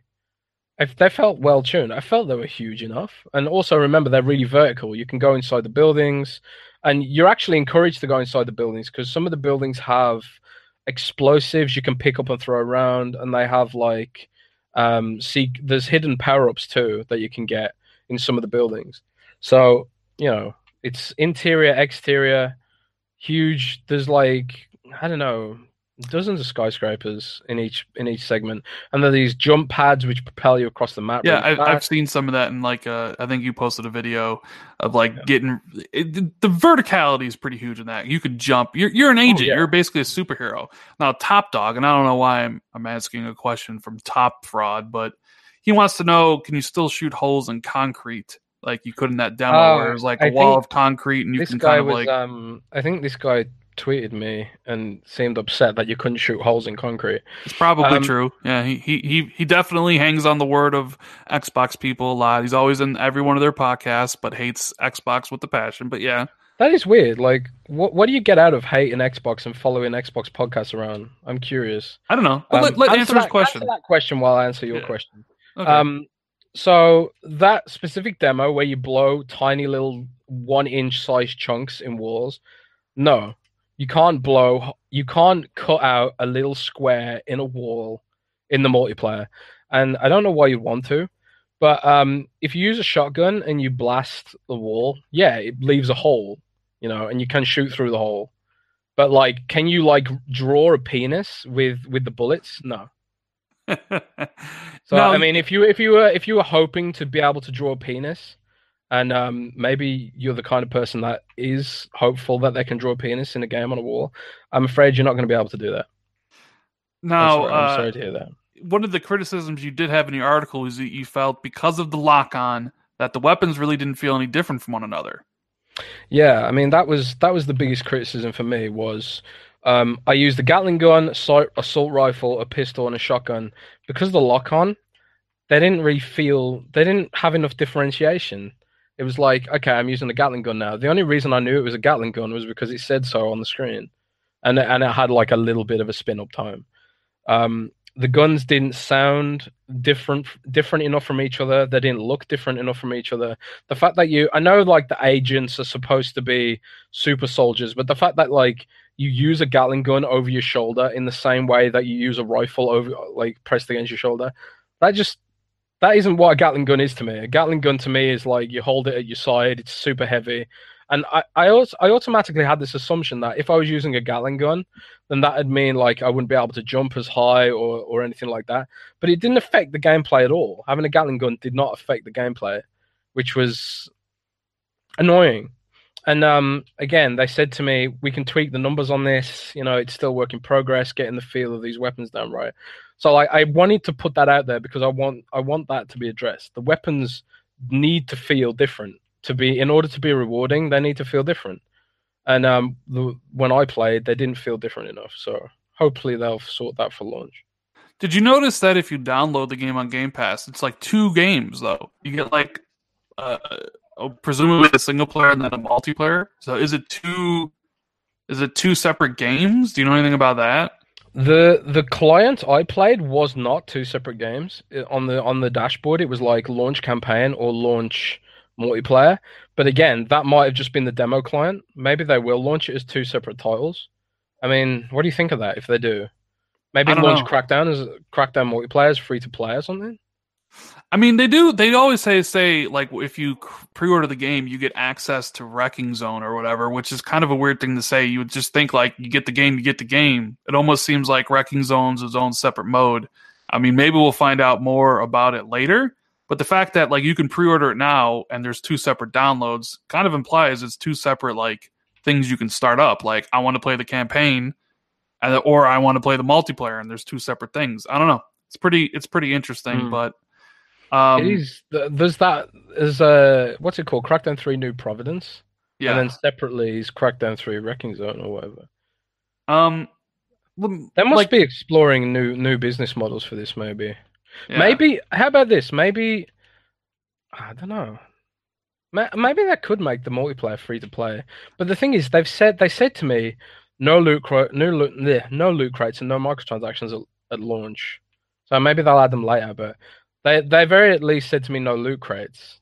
I but- wonder if this is a game that could have uh, really uh, benefited from a public beta of some kind. Well, they did originally say that, right? I mean, in 2016, yes, they did say that the beta uh, there would be a beta. The game's coming out in February. Now, do you know if if both the single player and multiplayer are launching on February 15th? This isn't like a. I so would presume so. it okay because I'm just because the trailer they showed did say February 15th because I guess we'll I guess we'll find out more. I, I would assume they're both launching on the same day. Uh, LG Nemesis wants to know if you if there an option to change your sensitivity or like, and I want to ask you, can you turn off lock on? No, you can't. Well, at least in, when I played, you couldn't turn off lock on. Um, Okay. but the the thing is, you get destroyed if you don't turn on lock on, because people are jumping around, they're moving around really fast. I mean, if you turn on lock on, turn off lock on, you're just going to get destroyed, like in GTA Online. You know, they added like they added the ability to turn off lock on in GTA Online, and it just it was just silly because the people who had it on just destroyed everyone because the game's vertical. You know, people are dropping down really fast, and if they if they can lock on and jump away really fast, they're going to absolutely destroy you. So I don't know why you'd want to turn it off. Right. Maybe they'll do a separate playlist or something where just nobody has lock on. I could get behind that. But one of the things they also said to me was because of the fact that it has lock on, it means they can do full cross platform play with PC and it not be unfair. So Hmm. Well, that's that's great information about all the Crackdown 3 stuff, Jez. I appreciate you sharing your info here. But I know it's Sunday, people got things to do, so we're going to uh you know, finish up the show. So, if you guys have any questions though, make sure to drop them in chat. And I have a question for you, Jez, first. sure. Before before we take some audience questions. How are you enjoying the Nintendo Switch? uh, now the the coolest thing about the Switch is the form factor. I love the hardware. Like, I'm I mean I'm so I'm, I'm impressed, man. Diablo three runs flawlessly on this thing, and it's like.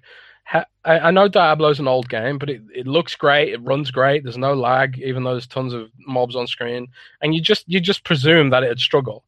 Um, the joysticks feel good. I love the the modularity of the the controllers. You can snap them off and add them to like a, a gamepad or just buy the separate gamepad if you want and stuff like that. I love the hardware, but Rand, we've always we've always had back and forths about this about why indie games sell better on Switch. Uh-huh. It has no games. It has no Switch. games. Switch has no games. I went through the entire Switch library, which is 2,100 games. I couldn't find a single game I either wanted to play or wasn't already on Xbox. I ain't paying 40 pounds for Darkest Dungeon, man. 40 pounds for Darkest Dungeon? Are they tripping? There's no games on the Switch. Wow. But that's why that's why indie games sell is because there's no competition. There's no AAA competition. Doom's on there, or Wolfenstein, and and they're all games. Don't want to play them again. And if I do want to play them, I'll play them in 4K on my Xbox One. Yeah, it's nice to have them mobile, but I'll, I'll wait for Project xCloud for that. Um, I want to get Smash Brothers. Not really interested in Zelda. Um, I got Diablo just because some of my friends have got Diablo. Uh, but that's it, man. I want Metroid Prime. Uh, there's no classic games on there, so I would have liked to have played classic, uh, classic Mario, Yoshi's Island, classic Super Metroid, and stuff like that. But none of them are on there. And if they are going to be on there, they're going to be tied to a stupid subscription service that I don't want to pay for. Um, so I'm kind of bewildered by it, really. Hmm. Well, I'm glad I don't have any Nintendo fans on the channel because they'd be coming at me with, "What do you mean it has no games?" Right? What games does it have? I don't know. I mean, I hear all the time Xbox has no games. I don't know. But it has all the same games Xbox has, but in lower resolution and more expensive a lot of the time. Forty pounds for Darkest Dungeon. That game's Yeah. like five dollars on Steam. I ain't paying forty pounds for Darkest Dungeon. well, let's let's let's dive into some actual questions here. Well, you know what? I have another question for you. When are you going to get a PlayStation 4 and experience that greatness, son? Man, You know, now now that you got a Switch, I think it's time to get yourself. You know, you got Black Friday coming up. I'm sure there's sales in Germany. I'm sure you can pick up a PlayStation super cheap, right? we'll see. We'll see. We'll see. there are I'm some tempted. games. There are some games worth playing. And well, on that's the the, thing. PlayStation. The, the- that's the that's the difference between the Switch and PlayStation. Really, is that I love the Switch's form factor and the hardware. I love the portability of it and stuff like that. Um, even though I'm not a fan of the way Nintendo's handling the games on that system, but Sony's like the opposite. the The form factor of the PS4 Pro is just wrong. It's massive and noisy, and um, it's kind of funny that they're releasing a new version that's quieter. Um, so, but the difference with PlayStation is the games are amazing. So it's like, do I want to pay for this huge console that's quite expensive for a few games and then spend most of my time on Xbox and PC? It's hard, man. It's hard to choose. Because I can take I can take my Switch with me on vacation or when I'm traveling, but PlayStation would just sort of sit there, waiting for the next exclusive. So I don't know. Hmm, interesting. My girl, my girlfriend wants me to get a PlayStation because um, she hates Xbox because Xbox has no singing games. Hmm. Well, okay, so uh wants to know how we're doing. Uh, I'm doing good. How are you doing, Jez? You doing all right? I'm doing good, man. Just playing Battlefield, playing games. I play hero. I'm gonna play a lot of Heroes of the Storm this week. Yeah. Captain Crust says, "Where was Ashen?" I know, right? I thought for sure it would be part of the show, but I would And imagine, Interactive has sold the rights to the Game Awards. That's where Ashen is. yeah. So Ashen's going to be at the Game Awards. Uh, Zode wants to know, what about Battletoads? I would like to know. Yeah, Battletoads like was no show, and I don't even think they mentioned it. I don't think when Matt Booty was talking about the games they have coming next year, he even mentioned Battletoads. I think what they're doing there is ultimately they're waiting for E3 to talk about games because that's when investors are watching. So yeah, I guess. Yeah. investors probably are less interested in what studios they're acquiring and you know whether Minecraft has pandas in it. Yeah, And- Ermi wants to know thoughts on Sony's new patent for remastering through emulation, just like the X already does. PaRappa the Rapper, as an example, I guess BC is important now. Um, I think it's a good thing, especially if because like Nintendo, PlayStation has a great legacy of games behind it. yes, they do. Um, I hate, I hate that PlayStation doesn't leverage that more because that that'd get me to buy a PlayStation straight away. If like I could play some of these classic games from PS2 era that I love. I know there are a few on there, but there's they don't do enough in that area. And considering how hard Microsoft pushes on backwards compatibility when it doesn't have as much nostalgic content as Sony does, that's just a complete missed opportunity in my mind. I agree. so, uh, I I'm think glad so- they're, they're doing it. I think some of their design choices obviously affected that. Clearly, the PlayStation 3 cell processor and stuff. Yeah, And uh, and and Sony said they had data that showed like people didn't use backwards compatibility. So they just like they said they had data that like nobody's going to use a 4K Blu-ray player, so they didn't include a disk drive in the PlayStation 4 Pro. Uh, obviously, there's nostalgia based around back compat, as we saw with the SNES Mini and the NES Mini, and now the Sony PlayStation Mini. That's like a viable Mm. business. People buy those. But I fully expect the PlayStation 5 to be backwards compatible backwards compatible with maybe every generation of PlayStation. Definitely the Really? PlayStation 4. Yeah, Definitely, I- I- definitely PS4. If it wasn't backwards compatible Oh, with no. PS4, that'd be yeah, that mm, would be a, that would be a huge thing. But the with the whole digital, I would imagine it'll be fully back compat with the PS4.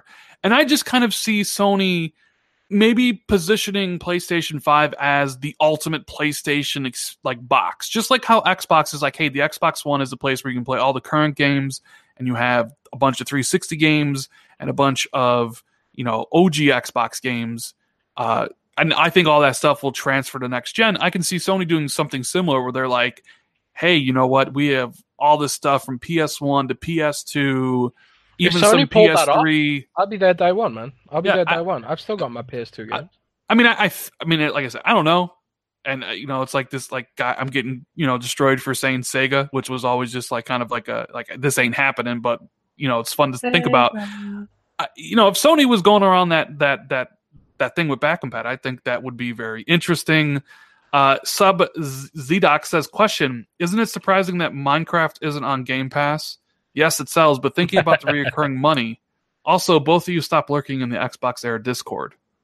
Uh, I don't. It's Yeah, not. I'm, in, I'm in the era Discord. I'm in the I'm in the Discord too, but I don't really use Discord. It's not surprising that Minecraft is in Game Pass because it sells all the time. Uh, although I guess you could make an argument that it would add value to Game Pass, Jez. Uh, yeah, and that's what I they want to do. That is just know? a pure monetary choice, I guess. I think like I think it will be in Game Pass eventually when it gets to a, a complete saturation point and where they start making more money from the the market, especially now they've added the modding platform to to the PlayStation, uh, the Xbox version. Um, once once that kicks in, I think it could switch to a Game Pass thing where it's like, yeah, we'll put in Game Pass and then upsell the marketplace. That makes sense to me.